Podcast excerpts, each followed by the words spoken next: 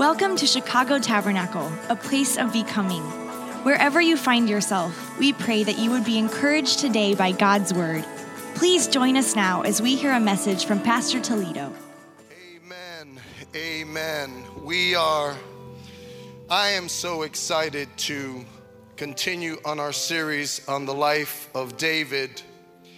And today we are looking at like a really special, a very key aspect of pursuing God in this life, who was um, characterized as being a man after God's own heart. See, what we just did a few moments ago, what the choir was doing, was reflective of a heart that's after God. When we reach out to Him, how many know we reach out to Him because our hearts are after Him? How many would say amen with me? Hallelujah. Hallelujah. And David had a heart after God. He wanted to please God, I believe, because he read the scriptures and he immediately understood the value of worshiping God. David was a man in our history, in the history of the church, that actually sort of led the way, and his very life was an amazing teaching about going after, being, pursuing the Lord. And one of the ways that he would pursue the Lord is that he would worship the Lord. He would worship the Lord sometimes with songs, sometimes with sacrifices. But he was constantly worshiping God and praising God. And I believe as we go to talk about this, this is a very important message from this vantage point. So before I put anything up, and I need to explain something up front, but here's what I believe. I believe that speaking as the pastor of Chicago Tabernacle, okay? Now, when you have kids, all my kids are grown up and out of the house, but when you have kids, as your kids are growing up, you notice things about them, things that are good, like sometimes maybe your kid is getting an A in math and they're getting a C or a D in science. So, what do you do? You get them some help where? In science. Get them a tutor or whatever. And uh, that's what you do as a parent. You want to support them and you want them to grow up. If there's a certain kind of behavior, attitude, principle that they're practicing that you're like, that's not good for them, you talk to them about it and you want to teach them the right way. How many understand what I'm talking about? Well, as a pastor, what I want to talk about today, I believe that as a church, we can be better at. And we need to be better at this because if we'll get better at this, our lives will be blessed and our church will be of greater influence for the glory of God. How many want to be blessed and be an influence? Amen. And what I, what I want to, what I think that we need to grow in and can grow in is, is worship. Everyone say worship. David was a man after God's own heart because he lived a life of worship. Now, what is worship? Very quickly. Okay, what is worship? Worship is the act of ascribing worth to God regardless of circumstances or environment. Okay, it's the act of ascribing or assigning worth to God. Here's how David wrote it. He said, Ascribe to the Lord, you heavenly beings. Ascribe to the Lord glory and strength. Ascribe to the Lord glory due his name. Worship the Lord in the splendor of his holiness. And so he was speaking, in a sense, to, to the spiritual realm, even to the angels under the influence of the Holy Spirit. And he was saying, basically, look, attach worth to God, attach value to God, give God praise according to how worthy he is, according to how valuable he is, according to how amazing he is. That's the way you should worship him. You see? I worked at the Beacon Theater in New York when I was about 16 years old. And um, literally, from a non Christian perspective, I used to trip a little bit because I, I was an usher. So I'd take people to their seats. Hopefully, they gave you a tip. And um, uh, th- there were con- groups would come in, and these people would worship the people on stage. You know, those concerts are worship services. You look back at, at uh, you look back at, and even today, if you pan, if you you pan the the crowds in in some of these concerts, people are crying and they're like having an experience. You see, I saw that with my own eyes. My wife mentioned earlier Michael Jackson concerts, the Beatles, the women would go into frenzies when they came and they would worship. You understand? That's going on all the time. And when you worship, you're saying you're so valuable that you're worthy to be celebrated. Now, we do this all the time. We ascribe worth virtually every day. You, for example, let's say you're going to buy a car and uh, you're going to buy an old car, for example. What do you do when you're going to buy a car? You go to Kelley Blue Book. Toyota 2007. You're 85,000 miles. Well, then here's what Kelley Blue Book says is the value.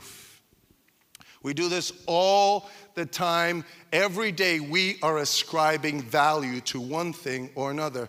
In our office, uh, my assistant uh, is, uh, is getting married. She told me this morning 26 days. Shelly's getting married in 26 days. And, um, and so, amen.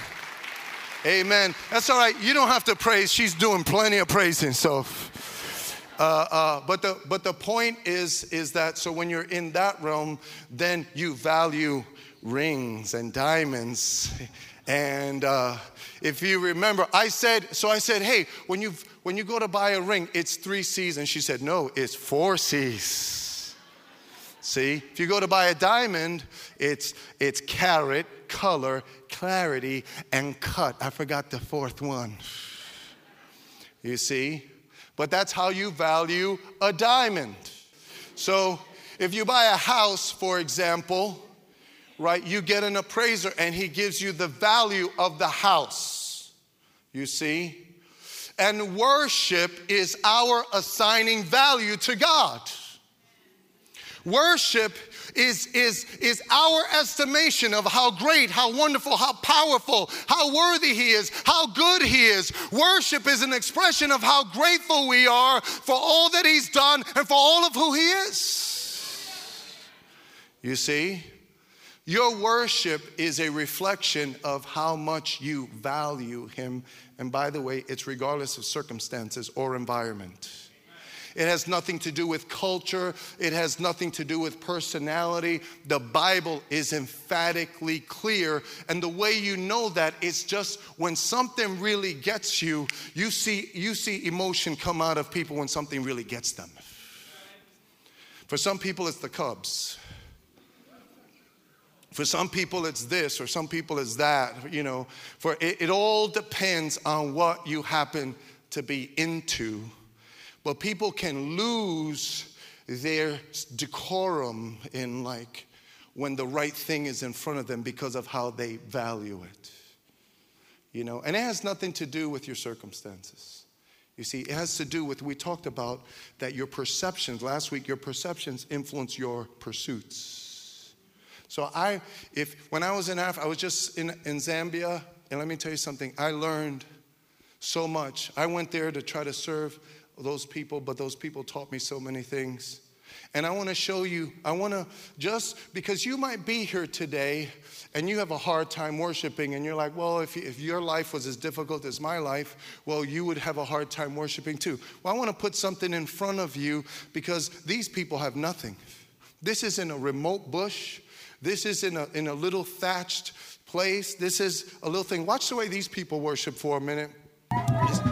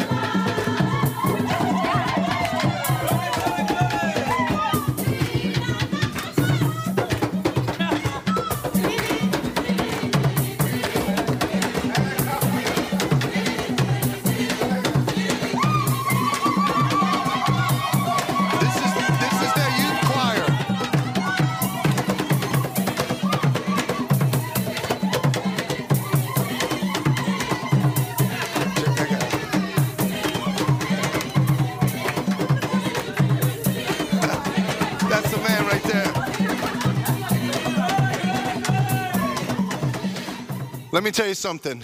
Listen, listen. No bathrooms there. You got to go outside. Okay? No beds there. Right? No cars there. On average, one meal a day if they're lucky, and it's their one meal a day is one third of our one meal a day on a good day for them. Their one meal a day could be an apple, their one meal a day could be a, uh, an orange, they could be, but see, it has nothing to do with your circumstances. What it has to do is that when you get a glimpse, remember when we, we can push past the veil of what's happening in our lives. And we got that's why you gotta get alone with Jesus. When you get alone with Jesus, He starts to push it all out and you start to see the face of God. And then none of these little things matter. And you begin to give Him glory and give Him honor and give Him praise. He's worthy to be praised. Hallelujah. Blessed be your name, oh God. And listen, if they can praise him like that, how should we praise him? Because he blesses us 10 times more. What if you do have bread?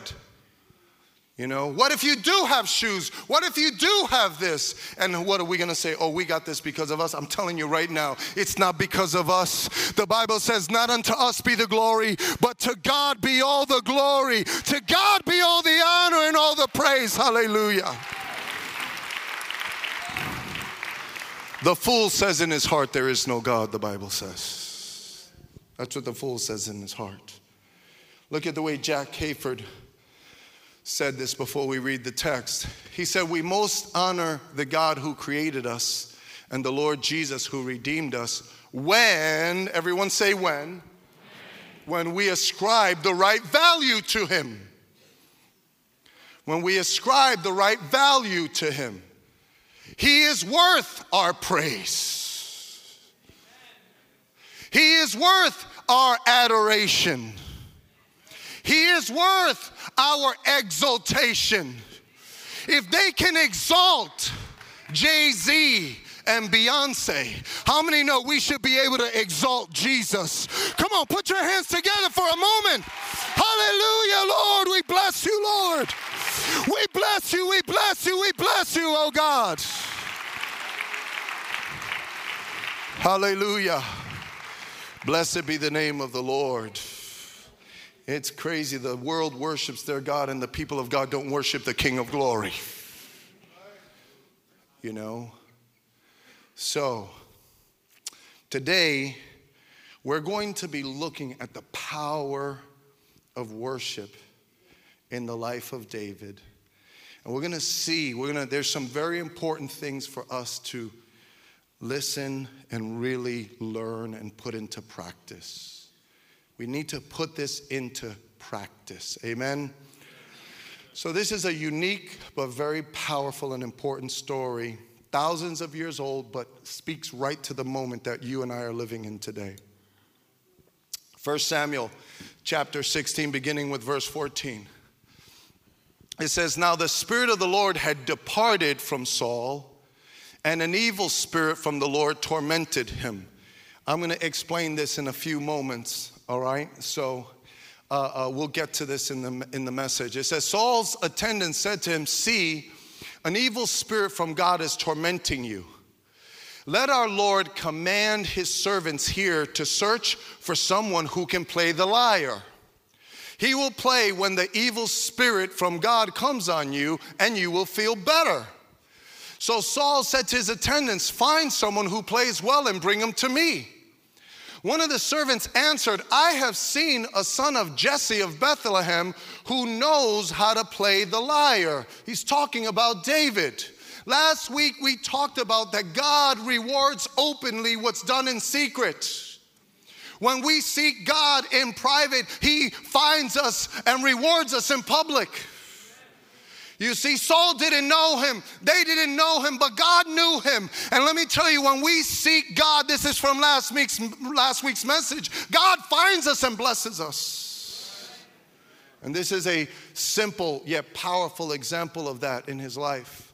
Saul said to his ascendants, Find someone who plays well and bring him to me. One of the servants answered, I've seen the son of Jesse of Bethlehem who knows how to play the lyre, which I'm sure he sang when he was hanging out with those sheep. Says he's a brave man and a warrior. He speaks well and is a fine looking man, and the Lord is with him. Then Saul sent messengers to Jesse and said, Send me your son David, who is with the sheep. So Jesse took a donkey loaded with bread and a skin of wine and a young goat and sent them with his son David to Saul. David came to Saul and entered his service. Saul liked him very much, and David became one of his armor bearers. Then Saul sent word to Jesse, saying, Allow David to remain in my service, for I am pleased with him. One day with the sheep, the next day with the king. Amen. Powerful. He's a reward of them that diligently seek him. It says, whenever the Spirit from God came on Saul, David would take up his lyre and play. And then relief would come to Saul. He would feel better, and the evil spirit would leave him. What an amazing passage of Scripture. The title of the message today is David Pursued God in Worship and chased away demons. Now, I know that this is a pretty radical title, but this is exactly what happened. Okay? And what, it, and, and what happened back then can still happen now. You see, God can do something in our hearts and in our lives so that when praise goes up, the devil has to run out. How many believe that?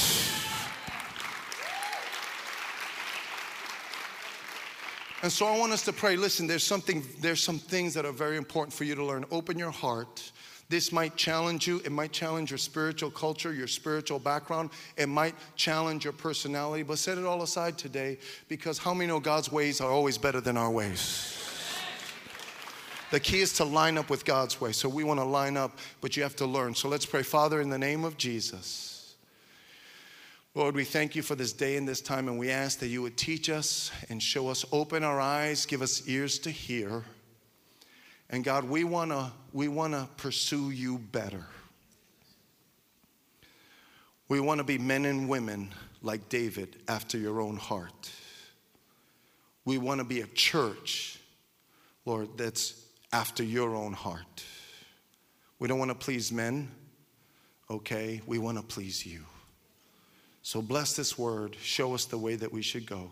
In the mighty name of Jesus. And everyone said, Amen and amen. Blessed be the name of God. So, very quickly now, what we're going to do is learn some very important things about worship. Number one, this passage teaches us that worship determines atmospheres. Worship determines atmospheres. Now, the Spirit of the Lord had departed from Saul and an evil spirit from the Lord tormented him. Like I said, I'm going to explain this in a moment, but it's important for everyone to understand that God chose Saul and God chose David. The difference between Saul and David was that David was a man after God's own heart and Saul was not. Saul had every opportunity, but Saul just wouldn't seek him. Saul wouldn't worship him. Saul wouldn't pursue him. Saul wouldn't go after him. David went after him. David pursued him. It's that plain, it's that simple. And so what happened was is that because Saul didn't really want God, God said, "Okay, well then I release you." Okay? I release you. Now, what that means is that you and I can live in a very different atmosphere. It all depends on what you're seeking and what you're pursuing.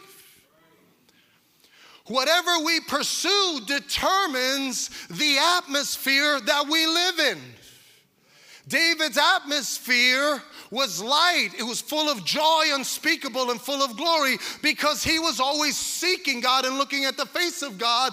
Saul rejected God, and so God, God released him. God rejected him. God is a gentleman. He says, You don't want me? Fine, have it your way. But how many know there's consequences? You see? So, look, in the New Testament, here's what the Bible says. Here's a classic example Don't get drunk on wine, which leads to debauchery. Okay, don't get full of wine and, and the world, it, it leads you astray, but it says instead, everyone say instead. Instead, one option or another, be filled with the Spirit. And then when you're filled with the Spirit, you're speaking to one another with psalms and, and hymns and look, and songs from the Spirit. And then here's what happens here's the atmosphere of the Spirit filled life. You sing, come on, read this with me. You sing and make music from your heart to the Lord. You see, this is what this is the atmosphere of someone who's seeking God and getting full of God. Well, there's a music flowing from their heart. You see, for some people, it's a different atmosphere. We, we need to understand how powerful atmospheres are. I got a quick example for you. So let's take the Earth's atmosphere. Okay, if you're hanging out down here, okay, way down there on the green, right, you could just hang out, it's all good. Why? Because the environment is conducive to our living and being alive. The oxygen all of the all of the things that we have here. Now if you go up into the stratosphere you can survive in the stratosphere if you're in a plane. Okay? So i flew in from virginia yesterday I, uh, if we were at 30,000 feet in the plane, it's all good. How many know? If I was up there, no plane, no good. You see? I couldn't handle it up there, not for long.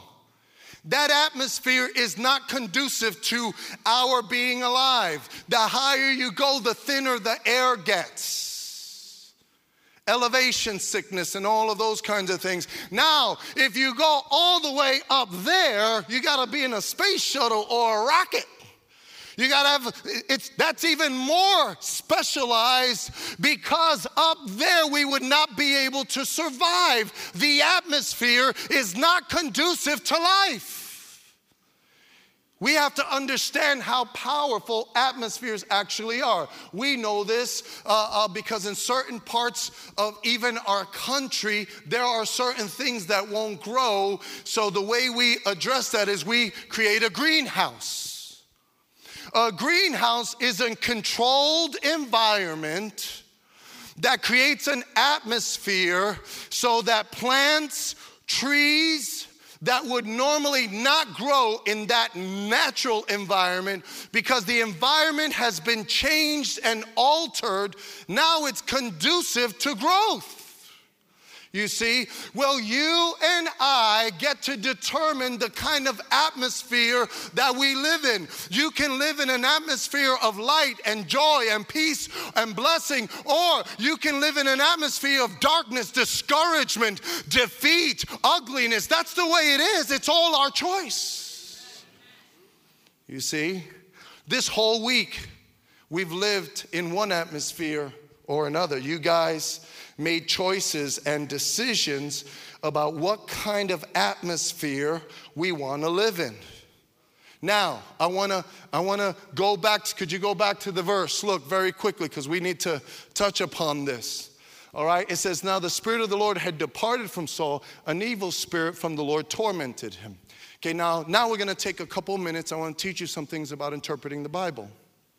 Okay? Because someone might read this and say, "Well, what kind of God is that that sends evil spirits on people? Right? That's the way you could read this. But I'm going to teach you this is very, very important. When you read the Bible, you have to understand a few things. First of all, revelation is a historical progression, which means that there are certain points in Scripture like at this point in time, that God's revelation was limited, it was not complete. So at this point in time, God's Spirit didn't live inside of people, God's Spirit only came on people. In the New Testament, we're born again. How many are thankful that we can be born again of the Spirit of God? You couldn't be born again back then. Christ had not come, Christ had not purchased, salvation. You understand? And so at this point in time, the Spirit of God would come upon people and protect people, or the Spirit of God could, could depart from people. If someone didn't want God, God would lift his spirit. Now, because the atmosphere that we live in spiritually is adversarial, everyone say adversarial. Adversarial means that there are adversaries okay? It means that there are two enemies fighting forces, one force against another, because the atmosphere is adversarial. When God lifts his spirit, well, our enemy brings his spirit. That's the reality of things. You see, if you take God out, well, guess what? Whatever doesn't have God will ultimately be filled by the devil because that's what he wants to do. That's the nature of the world that we live in. It's one or the other. It's black or white, it's light or dark. You understand?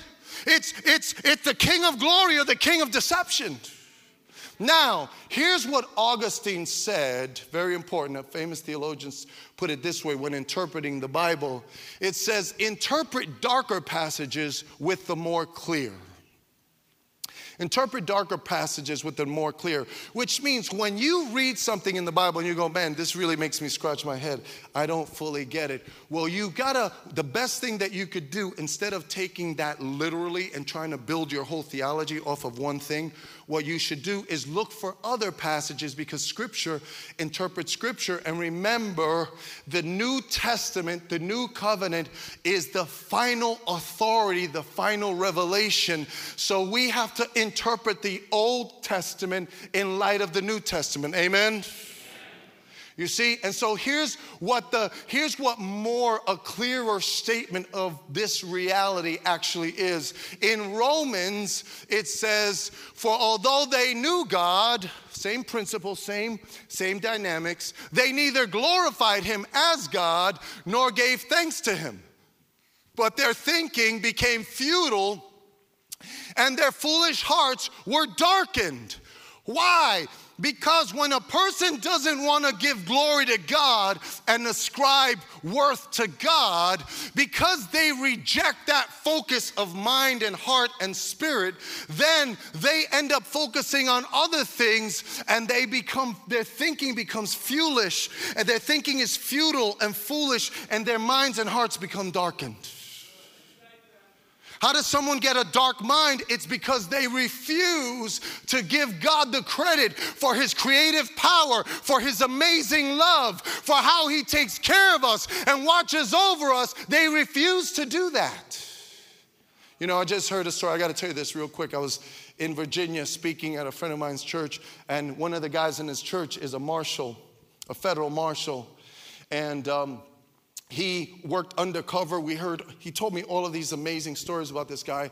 So he was working undercover and they were targeting in one guy. And so it was set up for them on Monday to go pick this guy up.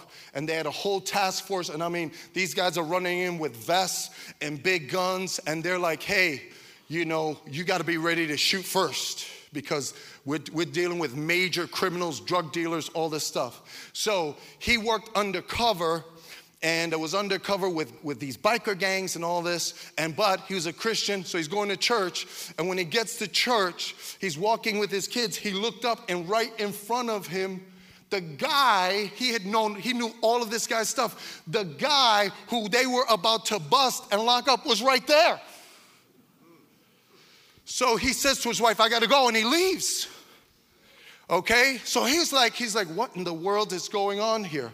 So sure enough, they get the team ready, they ride up to the house, and when they're riding up to the house, there's a man there sitting in front of the of the guy's house reading the Bible. So, so uh he's like, What in the world? I'm, I'm, this is a drug bust. The guy's reading a Bible, an old man with hair. So he calls his pastor and says, Hey, do you know such and such a family? He goes, Oh, yeah, the parents come to our church. Their parents are serious God seekers, and their son is a wild maniac of a guy. He's a maniac. He said, But this past Sunday, he came and he gave his heart to the Lord. So listen, he has such a profound meeting with God and he repented and everything else. So he's on the phone and he's surrounded by all of these kind of ATF guys or whatever, and they're hearing the story and he's got the warrant and everything else. And the guy wasn't there, his father was there. I don't know what he was waiting for. The guy may have gone someplace or whatever. And he, he, he looks at the thing, and you know what the guy said? Non Christians, they said, Yo, give the guy a break, man. If he met God, give him a break. They tore up the warrant and left. So listen, listen, listen. Here's what he said That guy will never know the amazing mercy of God upon his life until he gets to heaven.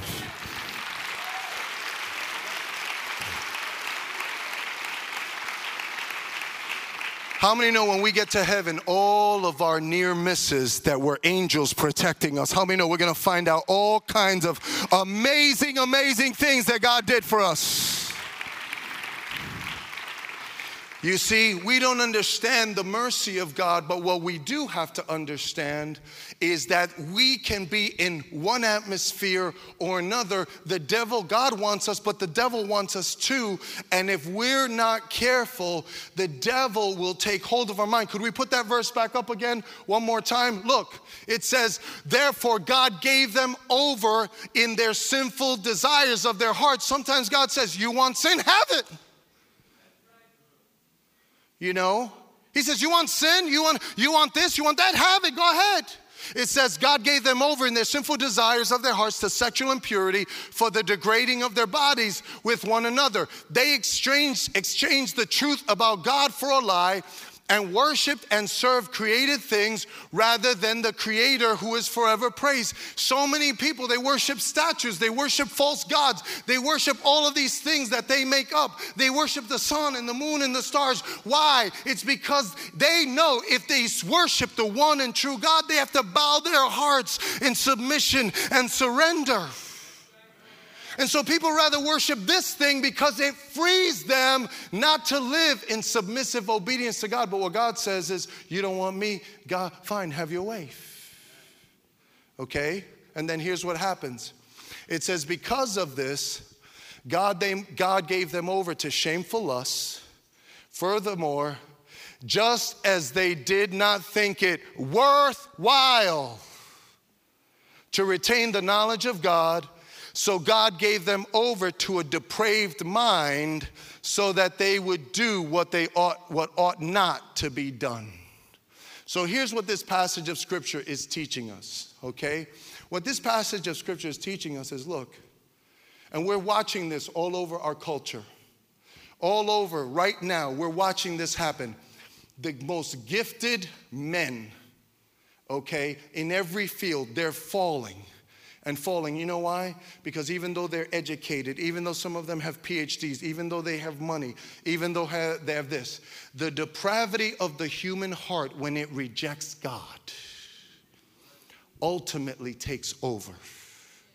Why? Because if it wasn't for God's grace, where would you and I be? Right? If God didn't change you, if God didn't change me, would everything be great? No.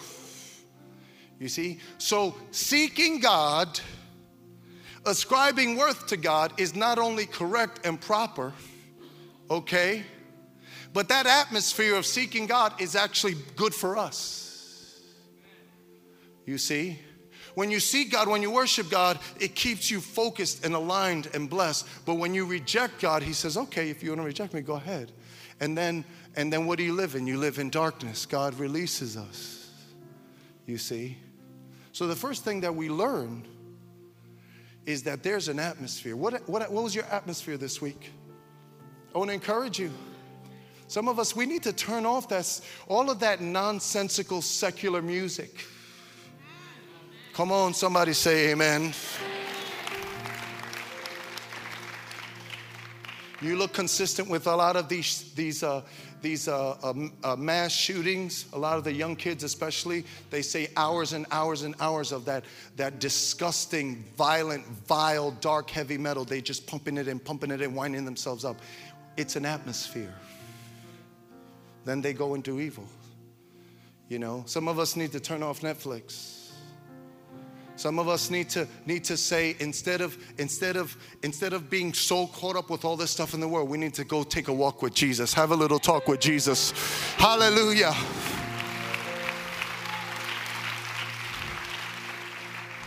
He can work it out. So listen, here's the second thing that this teaches us. Okay?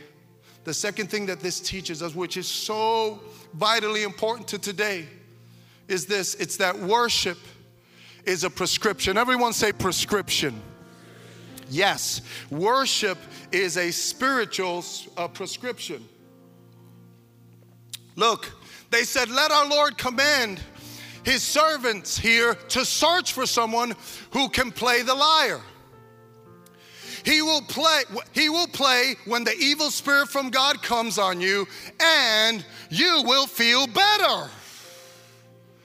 He gave them a prescription. This is a spiritual prescription.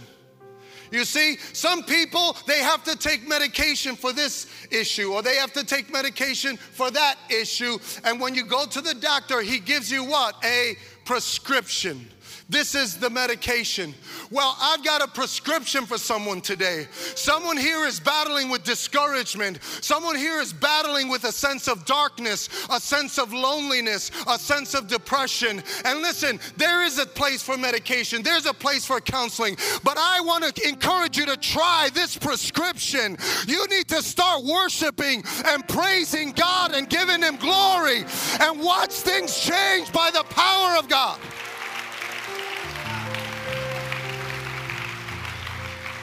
Oh, yes. Oh, yes. Before we run after all of these things, why don't we try God's prescription for our lives? You know, when I was a kid, when I was, uh, when I was 17 years old, between 17, 18, and 19, forgive me for the personal reference, but I'm going to tell you about this firsthand. So, look, when I was a freshman in high school, okay, I was on senior varsity in baseball. Freshmen typically don't get on the varsity team. I was not just on senior varsity, but I was the best pitcher, the best player on varsity as a freshman. My freshman year on varsity, I went 8 0. I won eight games, nobody could beat me. One of the teams that we played against, the guy who, we, who I pitched against, he did hit a couple rockets off of me, but I still beat him. Uh, the guy who I pitched against was the number one pick in the nation, and he ended up being the starting shortstop for the Chicago Cubs, Shawon Dunston. I grew up with Shawon Dunston. Okay, so look, I beat Shawon's team twice as a freshman. He was a senior, I was a freshman. I signed my first autograph at 14 that summer. I'm playing in the park, and two little kids come over with a baseball. And they go, "Yo, where's Al Toledo? Who's Al Toledo? We heard about Al Toledo." And I'm like, "Why? Why?" And they come. They say, "Would you please sign this ball? We know you're gonna be famous one day." Okay, listen, listen. I'm not telling you to. I'm just telling you to understand. My whole life, I was I was raised up to be a famous baseball player. Then I give my heart to the Lord, I get injured. It's just a big soap opera. All of a sudden, my arm starts to hurt. When my arm started to hurt, no one around me understood what was going on in my life. All right? So I told my dad, Dad, my arm hurts. And I was and I was I was still throwing 85. I threw I threw low to mid 90s, but I was still throwing 85. So my dad would say, something's in your head. You don't throw 85 or 86 when your arm hurts. What's wrong? And he kept saying, What's wrong? I was like, Dad, I'm telling you, I don't, I don't get afraid when I'm on the field, Dad. You gotta believe me. He said, Something's in your head. So all of a sudden, all around me, it started to spread. Something is in Al Toledo's head okay? So i went from that. My friends said oh he be, i became a christian so he became a fanatic. This i quit baseball and i was just all alone. My family isolated from my family isolated from my friends. And then i got to church but i didn't know anyone in church. And i'm going to tell you right now it took me way too long to get embedded in the church.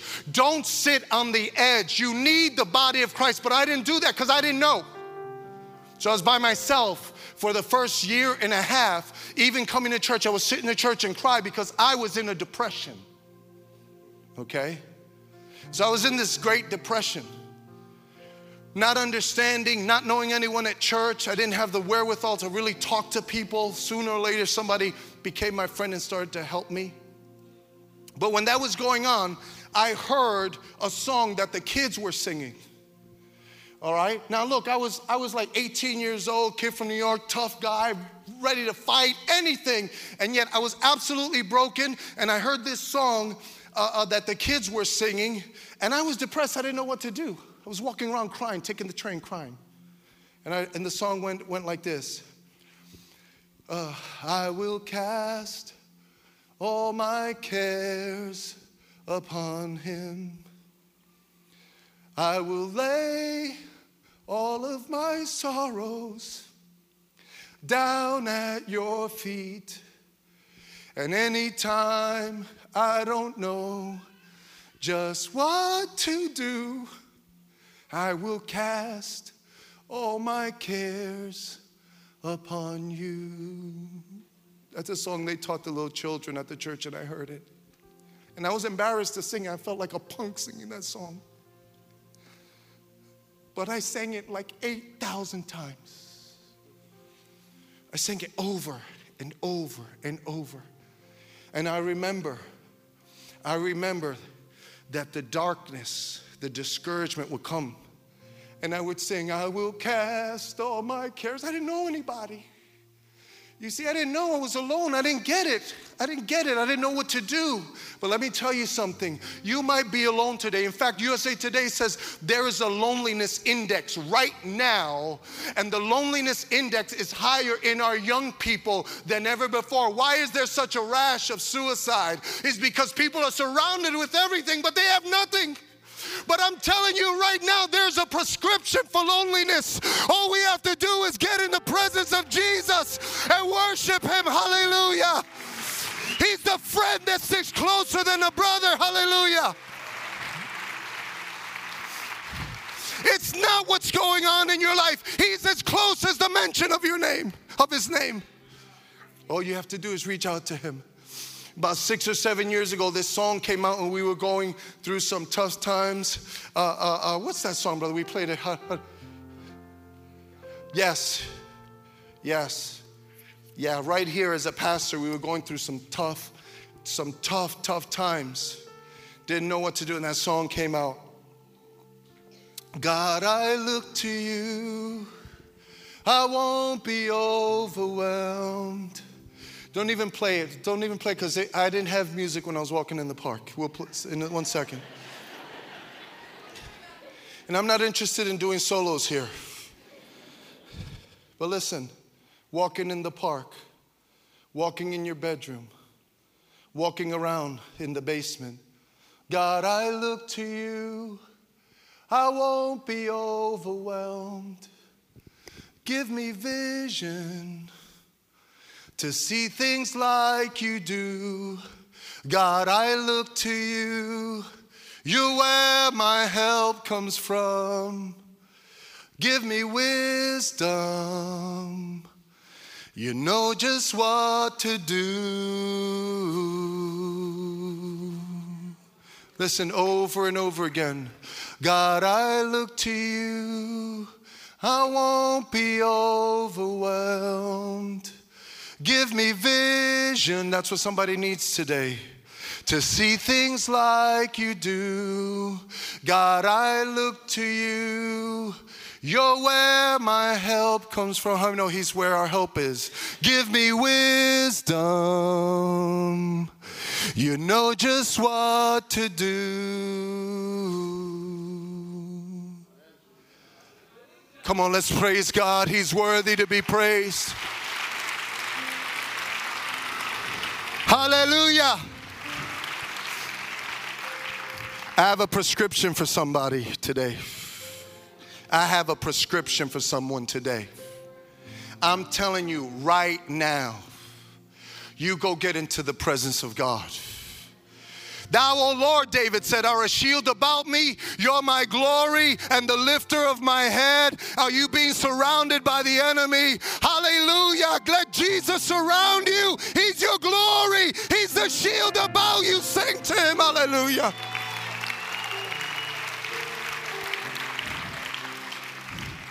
Saul, Saul, Saul, I know what the prescription is. You know what you need? You need a change in atmosphere.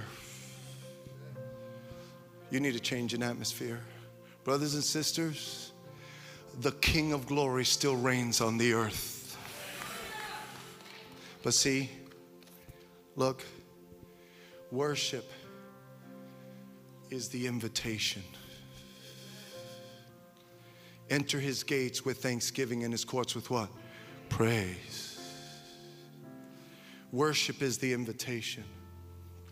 Some of us, oh, we go to God and we want to solve, solve, solve, solve, solve, complain, complain, to complain. Meanwhile, He already solved it like 10 times.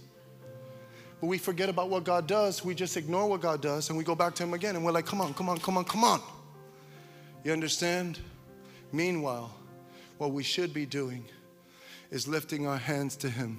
Here's, here's a song that I burn out Day and night, night and day, let incense arise. Day and night, night and day, let incense arise. Come on, lift your hands. Day and night, night and day, let incense arise. Day and night, night and day, let incense arise. Little louder, everyone. Day and night, night and day, let incense arise. Day and night, night and day, let incense arise. Day and night, night and day, let incense arise. Day and night, night and day, let incense arise. Listen, listen. There's a prescription today for oppression. Okay? There's a prescription for depression. There's a description for the hopelessness and the gloom that this, the spirit, the prince of the power of the air, is Satan himself. And he brings this gloom over the earth. But let me tell you something, brothers and sisters. How many know when the praise goes up, the devil runs out? Hallelujah.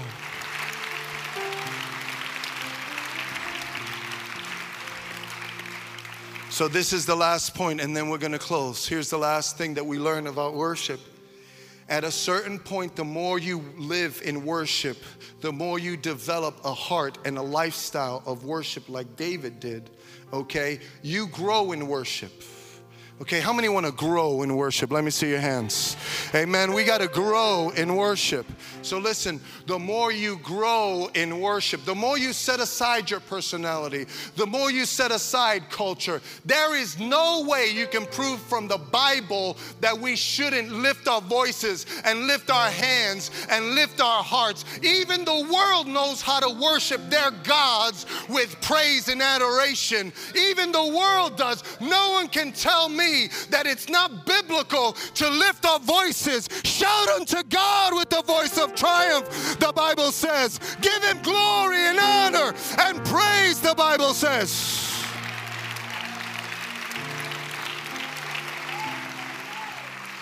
I don't know how somebody could read the Bible and say you're not supposed to praise God. Even Jesus offered up loud cries and tears.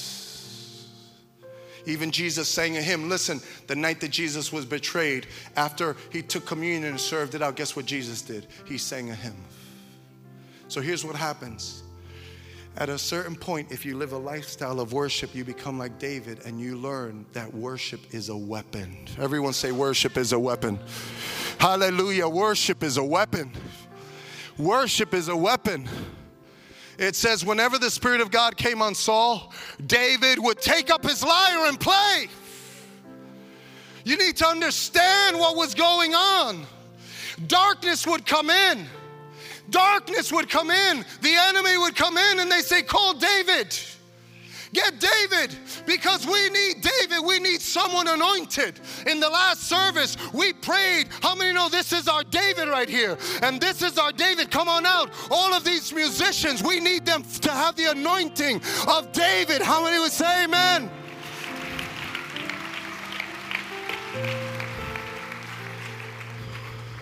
We need them to be devil chasers. You see? So something happens. Something happens. You can grow to the point that that that when when the enemy comes, you start to lift up your voice in worship and praise. Let me tell you something, the devil hates when you praise him. The devil hates when you worship him. That's why, whenever you're a little discouraged, the best thing to do is begin to praise God. That Satan has to go like this. He can't handle it. He just runs. When God gets the glory, when the praise goes up, all of the devils and all of the demons, they have to run out.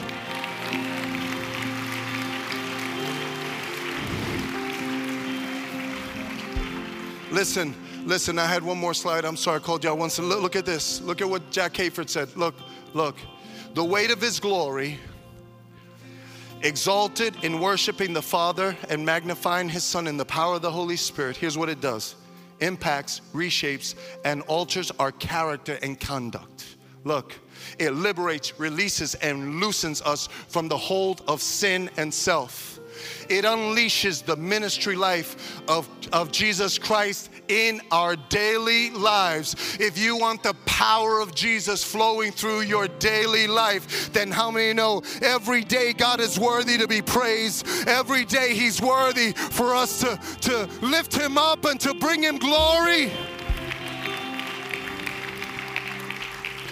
And listen, and I'm, I'm going to close with this. I'm going to close uh, uh, with this right now okay? A lot of us don't understand that there are breakthroughs that are possible in your life and in your family. That the secret is not just saying, God, give me, give me, give me. The secret is saying, Jesus, I praise you. Jesus, I worship you. Listen, some of us come from generations of darkness. Some of us come from backgrounds of darkness, of, of all kinds of uh, all kinds of what in the world is going to clean up that environment? How many know praise sanctifies the environment? Praise gets all of the devils out of the room what some of us need to do is we need to go to your houses full of fighting, all kinds of ugliness. What you need to do is go home and stand right in the middle of your living room and begin to worship God and begin to praise God. Hallelujah. Blessed be the name of the Lord. Hallelujah. We need to just start worshiping God and watch, watch. And here's the thing as a church, here's why we need to break through as a church. Here's how we need to break through as a church.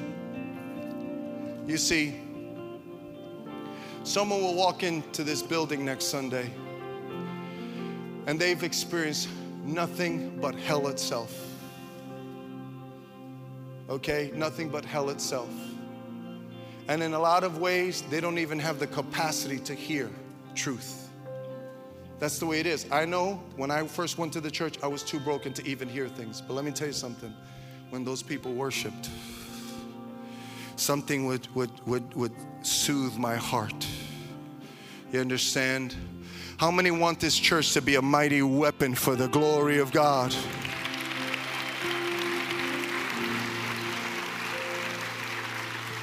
Lift your hands to Him. Hallelujah. God, I look to you. I won't be overwhelmed. Give me vision to see things like you do. God, I look to you.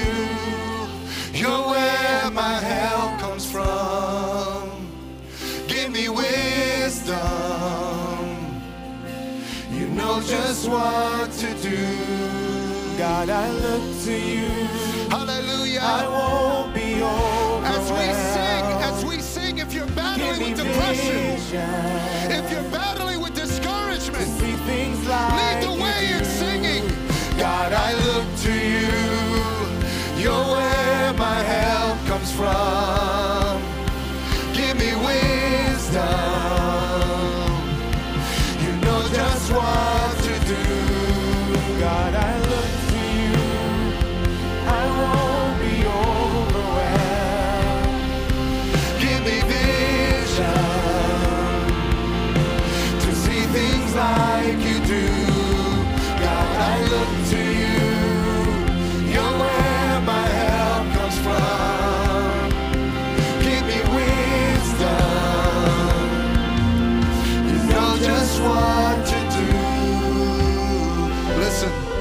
I need to I need to follow what I feel the Spirit of God is saying. If you're here today and you need your spirit lifted, somebody, there's some people here, doesn't matter what it is. Some people uh, have been attacked by the enemy all week. I called a friend of mine this past week on Tuesday. I was just troubled in my spirit an amazing man of God.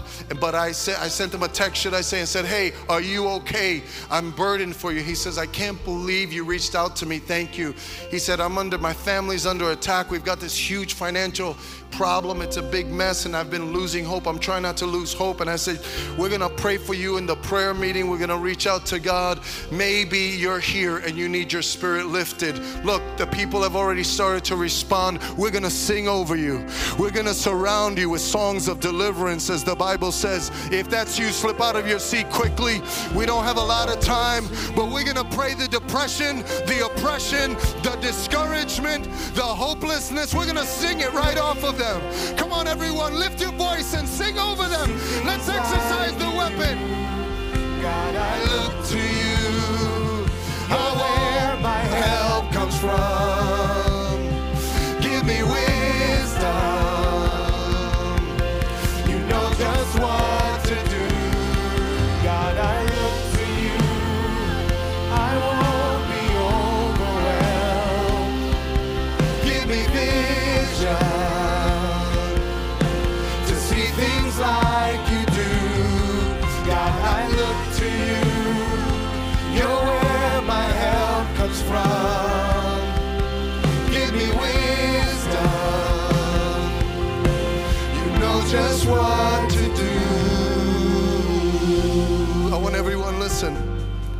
Everyone look at me for a second. See, this is what I'm talking about. We're rookies. We're rookies in spiritual warfare.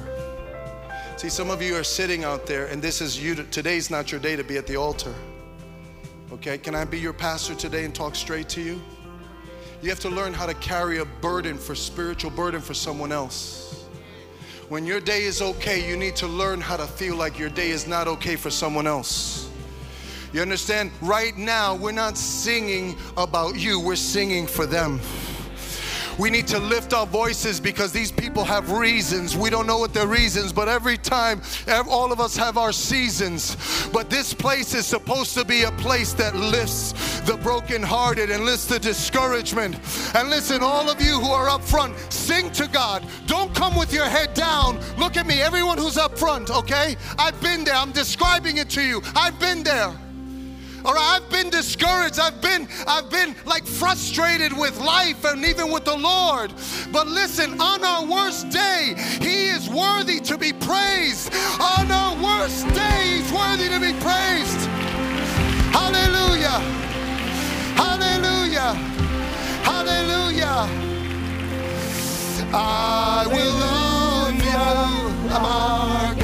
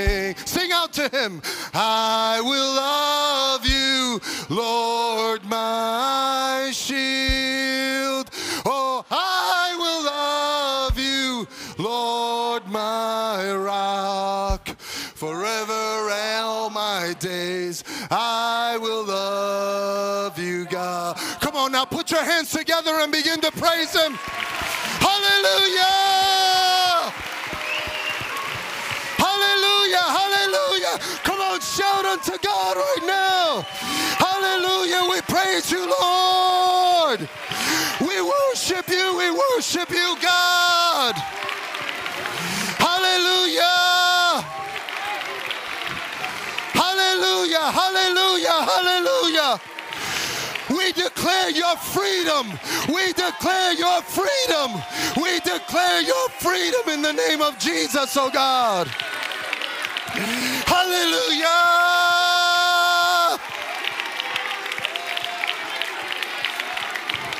Blessed be the name of the Lord.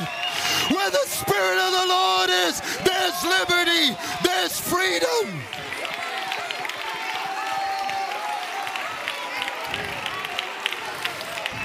Rebuke the enemy in the name of Jesus. Satan, be gone from this place. Hallelujah. Hallelujah. We worship you, God. You're always worthy to be praised, oh God. Hallelujah. Blessed be your name. We worship you, God. You're greater than all of our circumstances, all of our situations. We push beyond the veil today and we look at the face of Jesus. Blessed be your name. Blessed be your name. Blessed be your name. It's in you, Lord. It's in you, Lord. We know there's more that's found in you. It's in you, Lord. It's in you, Lord. We know there's more. Come on, every mouth, all the hands up to Him, everyone. It's in you,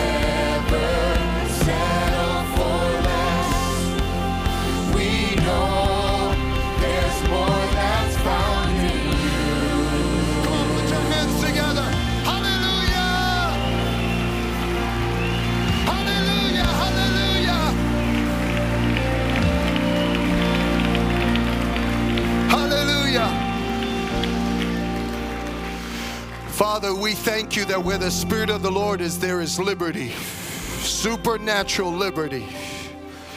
We thank you that you're the friend that sticks closer than a brother. We thank you that no matter what's around us, you are a shield about us. You're our glory and the lifter of our heads. God, as your people go from this place, I pray, Lord, that we would take the prescription. I pray, God, that we would be unleashed on every atmosphere that we walk into. God, use our worship as a weapon wherever we go. Send your people out and let praise rise in homes like never before. Let praise rise in cars and in elevators, oh God. Lord, rise in the park, oh God. Rise in the yard, oh God. Rise from the basement, oh God. You're worthy to be praised at all times. Release your people, oh God. And may the freedom and blessing be upon everyone as they go in the mighty name of Jesus. And everyone said, Come on, let's give him one more hand of praise. Hallelujah. Hallelujah. Amen. God bless you. Listen, we've gone late. If you don't have kids, we need you to move really quickly to turn it around. God bless you, everyone.